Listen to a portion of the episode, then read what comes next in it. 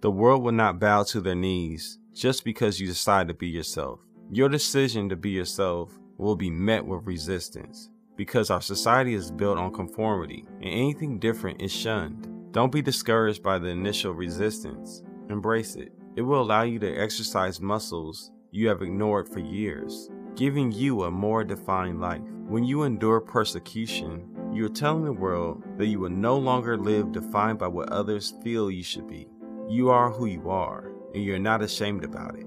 You have felt rejection and betrayal, but it does not diminish your value. You will push yourself even when no one is there to encourage you. When you have the mindset that regardless of the result, you will be yourself and do your best, you have already won. Love yourself fully and unconditionally.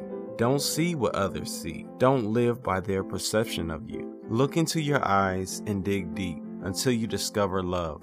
Embrace what you see and be happy with who you are. You are so much more than what meets the eye.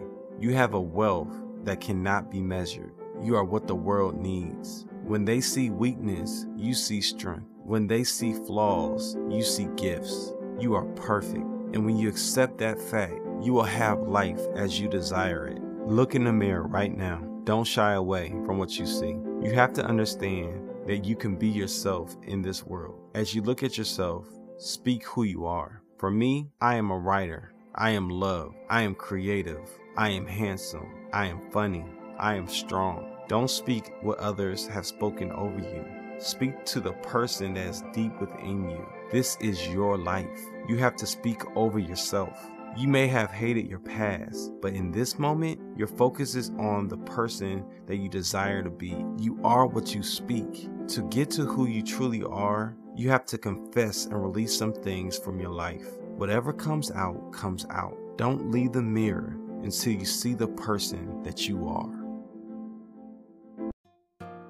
Are you enjoying the Reset Your Life Now podcast? Subscribe and leave a review on iTunes or on your favorite podcast platform. Please consider becoming a partner of the Reset Your Life Now podcast.